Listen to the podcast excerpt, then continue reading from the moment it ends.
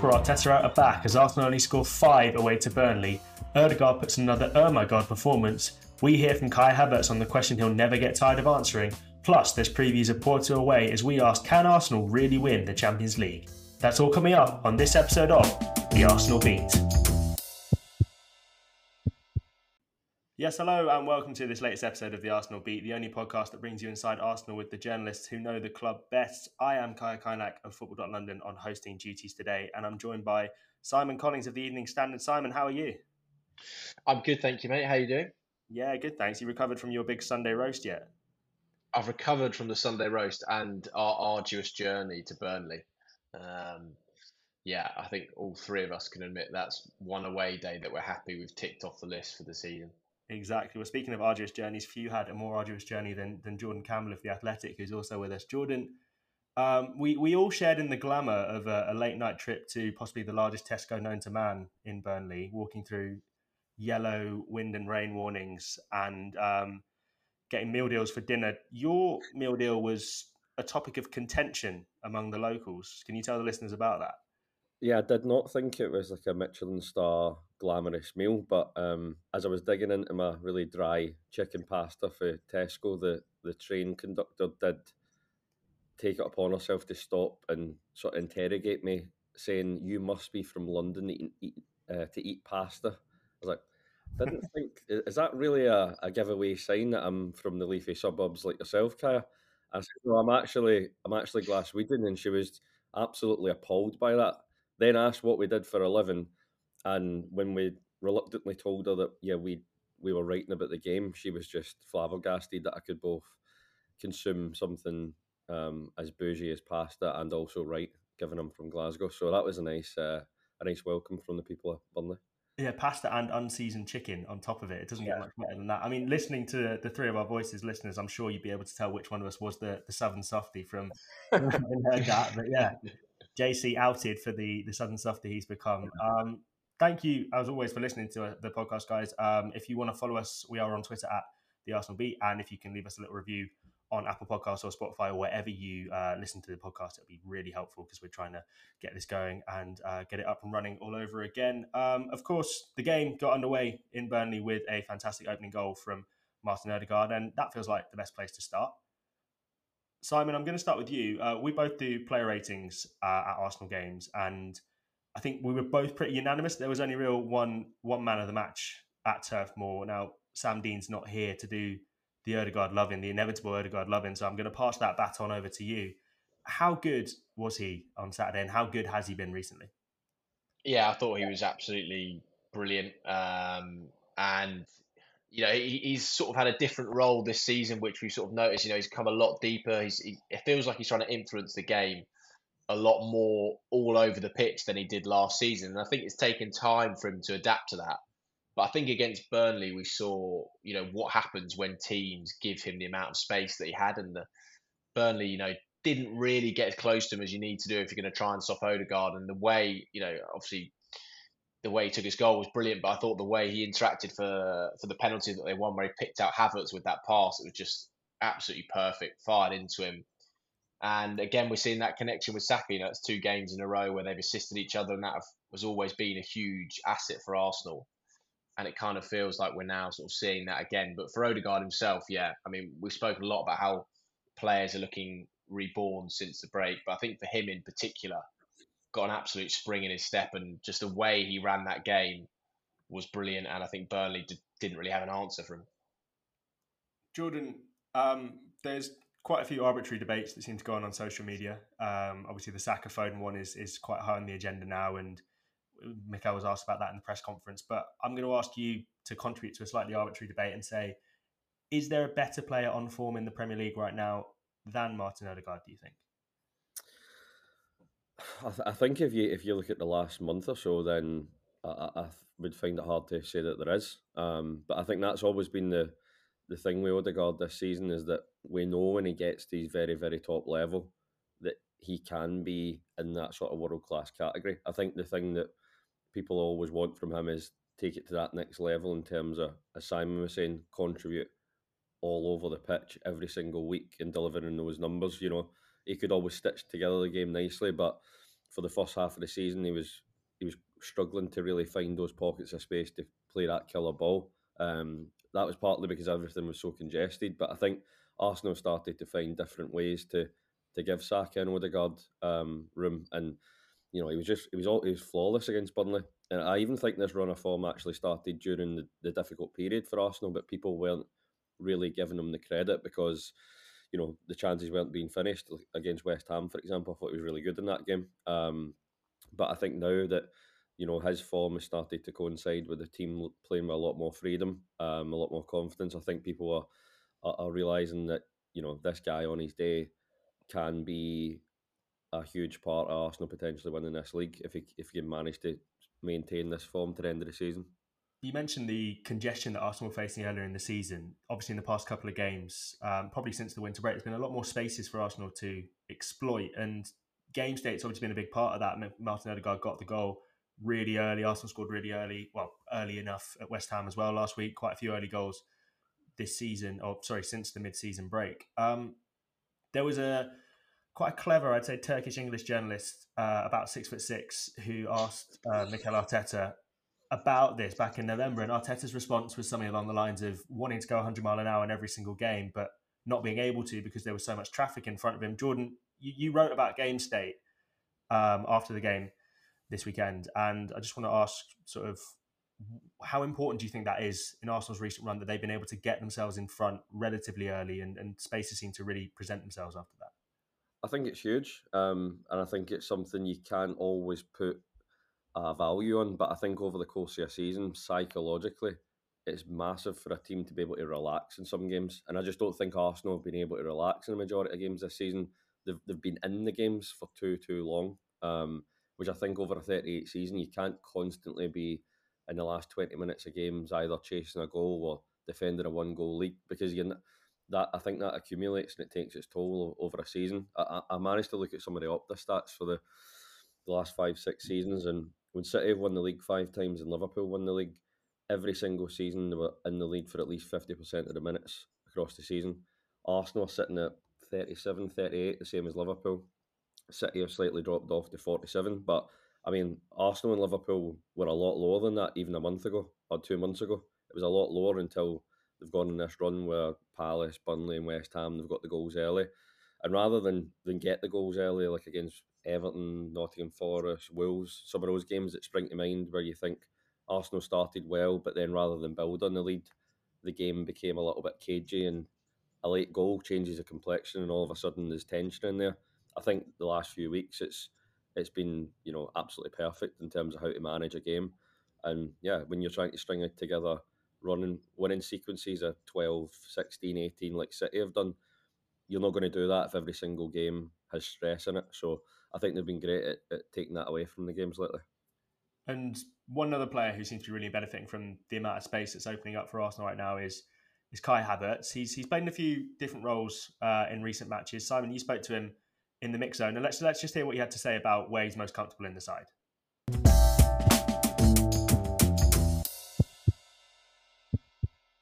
Uh, you know, this question I'm gonna get asked like every every week. So I said it so many times. You know, I, I feel comfortable to play wherever. You know, I, I, I like to be on the pitch, and you know, as you all know, I'm not the player who's just in one position. I like to switch. I like to be flexible, and I think that's one of my strengths as well. And um, you know, I'm gonna give everything wherever I play, and that's the most important. But obviously, I think this pocket position suits me quite good. But um, and so he seemed in a, a, really good mood when he was speaking to you guys there, cracking a few jokes. Um, I guess that's to be expected after he's been such a good run of form and obviously scored a goal. But is this what we were expecting to see from Kai Havertz when Arsenal paid 65 million for him? Is this the is this the form that Mikel Arteta promised us was coming?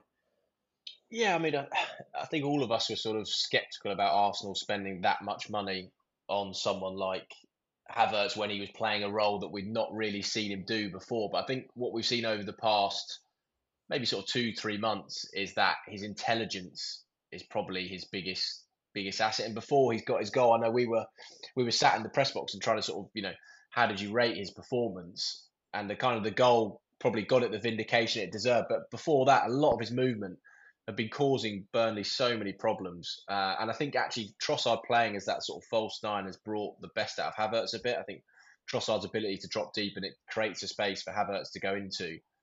And he looks like a player. He's playing with so much confidence. You said, yeah, when we spoke to him, you know, he was cracking jokes. Um, Declan Rice sort of came through the mix zone at the same time and gave an absolute massive slap on the back. Um, was saying what a player is, what a player is, and I think he's someone who probably a lot of his work will go under the radar, and he probably needs sort of goals and assists to to get wider vindication. But certainly internally, and whenever we speak to Arteta, he's so happy with Havertz, and I think in this system they've got right now, even with Trossard as the number nine, which is a debate going forward, who sort of plays as that nine. I think it really is starting to see the best of Havertz, and yeah, I think going into what is a, a, huge game on Wednesday at Porto, which is a place obviously Havertz has great memories of. I think he couldn't be in a better spot than he is right now. You mentioned Porto there. It's it's an interesting decision going forward for Arsenal. It might seem strange, but does Havertz even keep his place, Jordan? Because Mikel Arteta might want in these big European away games to go for maybe a more defensive or experienced option in midfield, which is obviously Jorginho, who hasn't really played very much since his his man of the match performance against Liverpool. Just looking forward to that game, would you expect a slightly more defensive outlook from Arteta, or do you think he's going to go all guns blazing in the first leg?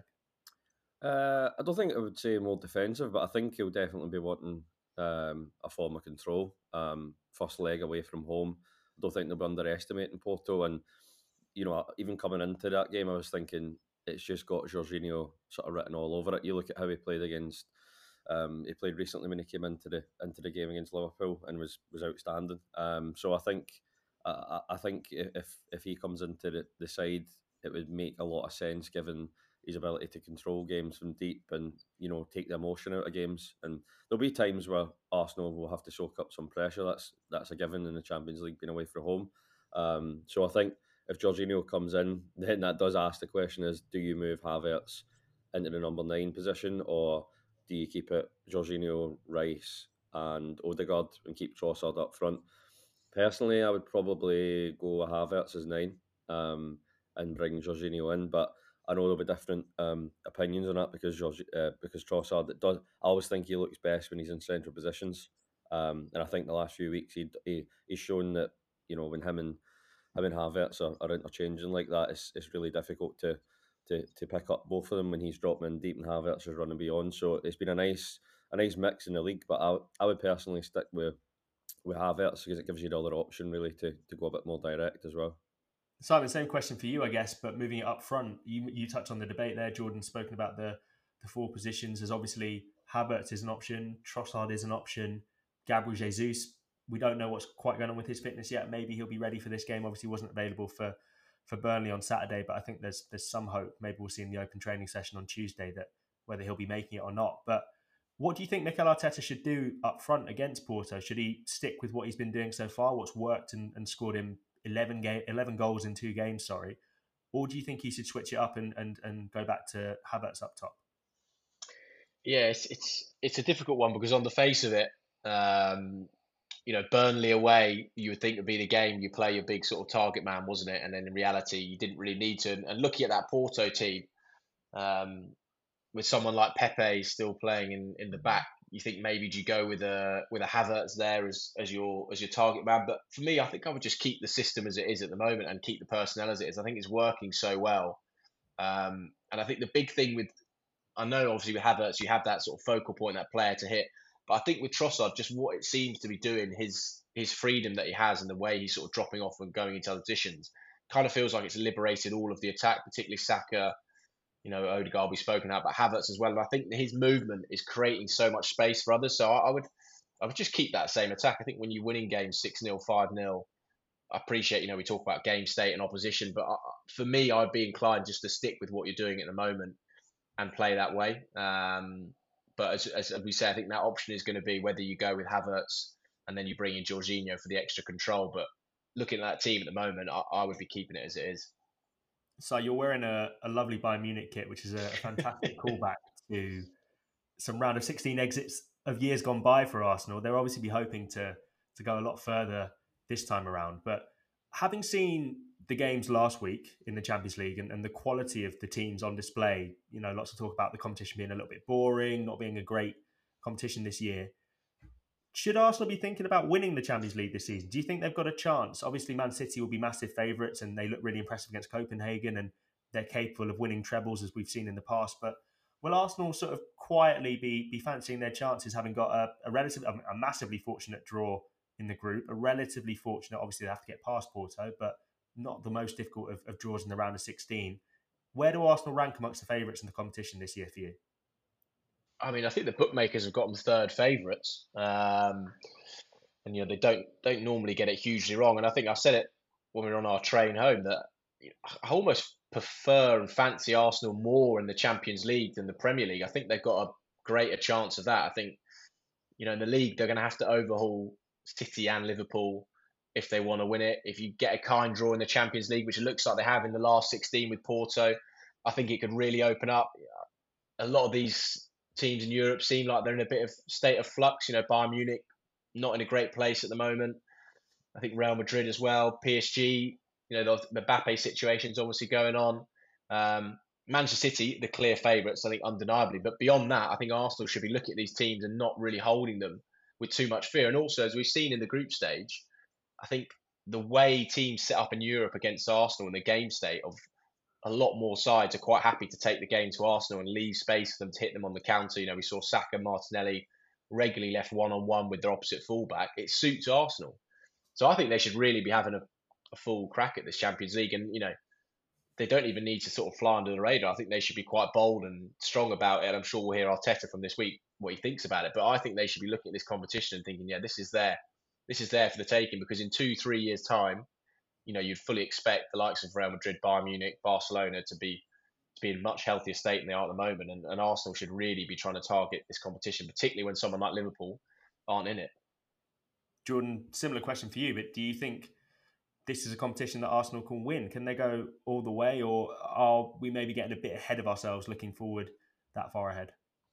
No, I think I think Arsenal have got a chance of winning it. Um, I don't think there's great powers, you know, the great powers like Barcelona, Real Madrid. I don't think they're quite what they were. Um, so you know, I would I would probably say that Man City and and Arsenal are the two the two teams in Europe that you you look at domestically and think they probably are up there with the, best two teams in, in in Europe. So no, I don't think Arsenal should should fear the teams and as I saying, you know, there will be more space. That this won't be sitting against, you know, maybe Atletico, you know, Inter might be a bit more defensive and might sit in, but you, you know they're they're playing each other, and you might not, you know, bump into them until later in the in the competition. So, no, I, I think it's it's set up really really nicely for Arsenal, and they're only competing on two fronts compared to to Man City and Liverpool, who are competing on three and four. So I think that does sort of help Arsenal that you know they don't have too many games or too many distractions now. Um, which last season there was the whole should they go through against Sporting, is it better just to rest your whole team?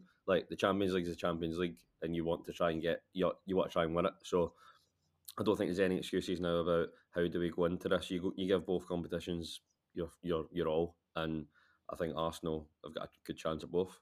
Um, yeah. You mentioned you mentioned resting there. Um, one player who never seems to get a rest, but has surprisingly got a rest in sort of the last half hour of the past two games is is Bukayo Saka. If if Arsenal are going to win the Champions League or a Premier League this season, uh, so I'm going to ask this to you. He's obviously in fantastic form this recently, six goals in his last four games. How important is he going to be um, to Arsenal, and and and what difference do you think he can make in Europe against those those high lines and and with a bit more space? Yeah, I mean, we saw in the in the group stage, didn't we, that he was probably the biggest beneficiary of teams, um, you know, giving him that space, leading him one on one. I always think back to the, the PSV game in the opening round of fixtures where he tormented them and really sort of set the tone for Arsenal's group stage campaign. I think he's going to be absolutely huge for it. Um, and you know, it was something that was debated last week, wasn't it? It was Rio Ferdinand whether sort of Saka's world class or not, and you know, you can disagree or agree with Ferdinand all you want, but the point that Ferdinand was making that Saka hasn't really done it, you know, on the biggest stage when the medals are handed out. And, you know, he's going to get that now, you know, starting on Wednesday. He's going to be playing in Champions League knockout games, games that are going to decide the title. And the form he's in at the moment, I think he's going to have a huge say in, in what happens. And he looks like he's absolutely relishing it at the moment. Um, seems to be re energized from the break, back to his best. And, you know, we sort of touched on there, didn't you, about sort of resting him. And I can't remember too many times before where Arteta's got him off before the 70 minute mark. Appreciate, obviously, these have been huge 6 0, 5 0 wins.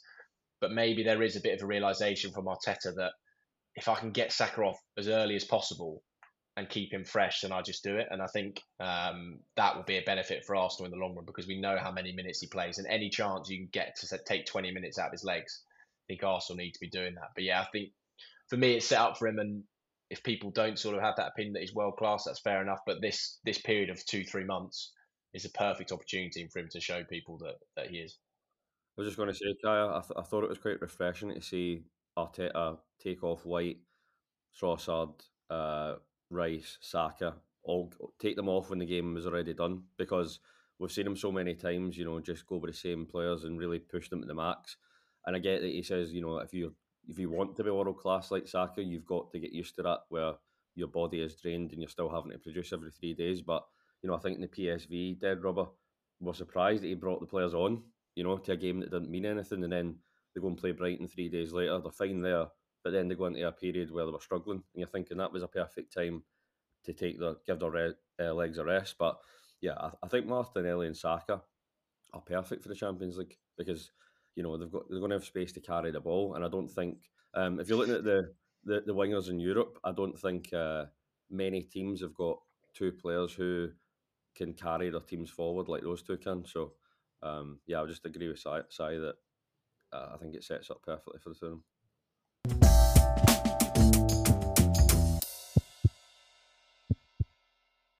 There's no resting up here, of course, on the uh, Arsenal Beat podcast, where we will be bringing you right now the guest, the Gooner, the, the toughest quiz in podcasting. So, uh, Jordan, if I'm not mistaken, this is your first time doing Guess the Gooner on the Arsenal Beat podcast. That is correct. So I'm expecting a nice, easy Scottish answer. Uh, no chance at all. But uh, what I can give you is the rules, and for you listening at home as well, uh, the rules are very simple. I will read out uh, a list of clues relating to a player who has played for Arsenal in the past. It will be up to Simon and Jordan to guess who that is. They buzz in by saying their names and then guessing uh, who they think the Gooner is. If you get it wrong, you are frozen out for that round, and the other player has a chance to steal the victory. So let's play Guess the Gooner.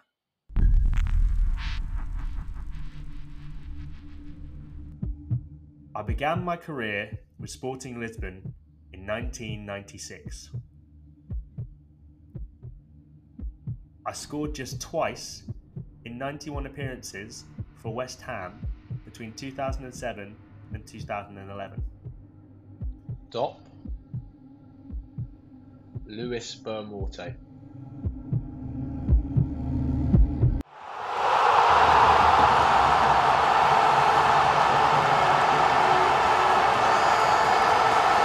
Wow. Oh Wow. That's that's Wow. frighteningly quick. Did you tell him this before you came on, Kai? Is this is this No. the game? No, I was I was slightly hoping this would be a longer one because I was worried about this podcast time, but this is this is unreal. That is unbelievable. Jordan, I'll I'll read you out the rest of the clues and see if you would have got it from there. So I had a much more prolific spell, uh, a much more prolific spell in my career came when I was at Fulham, where I scored 54 goals in I 200. might, I might have got it there. I- I might have, but maybe that's just because I know it's Luis. it's quite easy doing it to look back. That was incredible. Wow. Simon Collings' knowledge of the, the West Ham goal scores between 2007 and 2011. Who saw that just coming? just Um, n- very small number of Portuguese players. For See, I Arsenal. always associate him with Fulham more, so I think the West Ham bit would have had to come third for me. Uh, in 1999, I appeared on an episode of BBC children's drama Grange Hill, where I gave out prizes on a school sports day. I'm currently You'd have got it. the- You'd, you'd have got it then. Yeah. You'd have got it then. I know that was, that was the that was the Now you bank. the really. box set.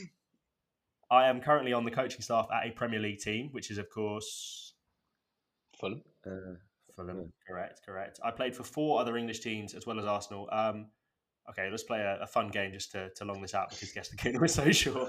Um, name the four the four English teams other than Arsenal. Fulham. Yeah. West Ham. so, like, Fulham, West Yeah. Ham. Um, Guess where Luis Boa Morte spent his career. Uh, One of them is on the south coast. play for Southampton, no? He did, he did, and wow. the other one, um, I'm, I'm showing my, my lack of geography knowledge, but I actually don't know where in the UK it is. Um, it begins with a C, ends in a field.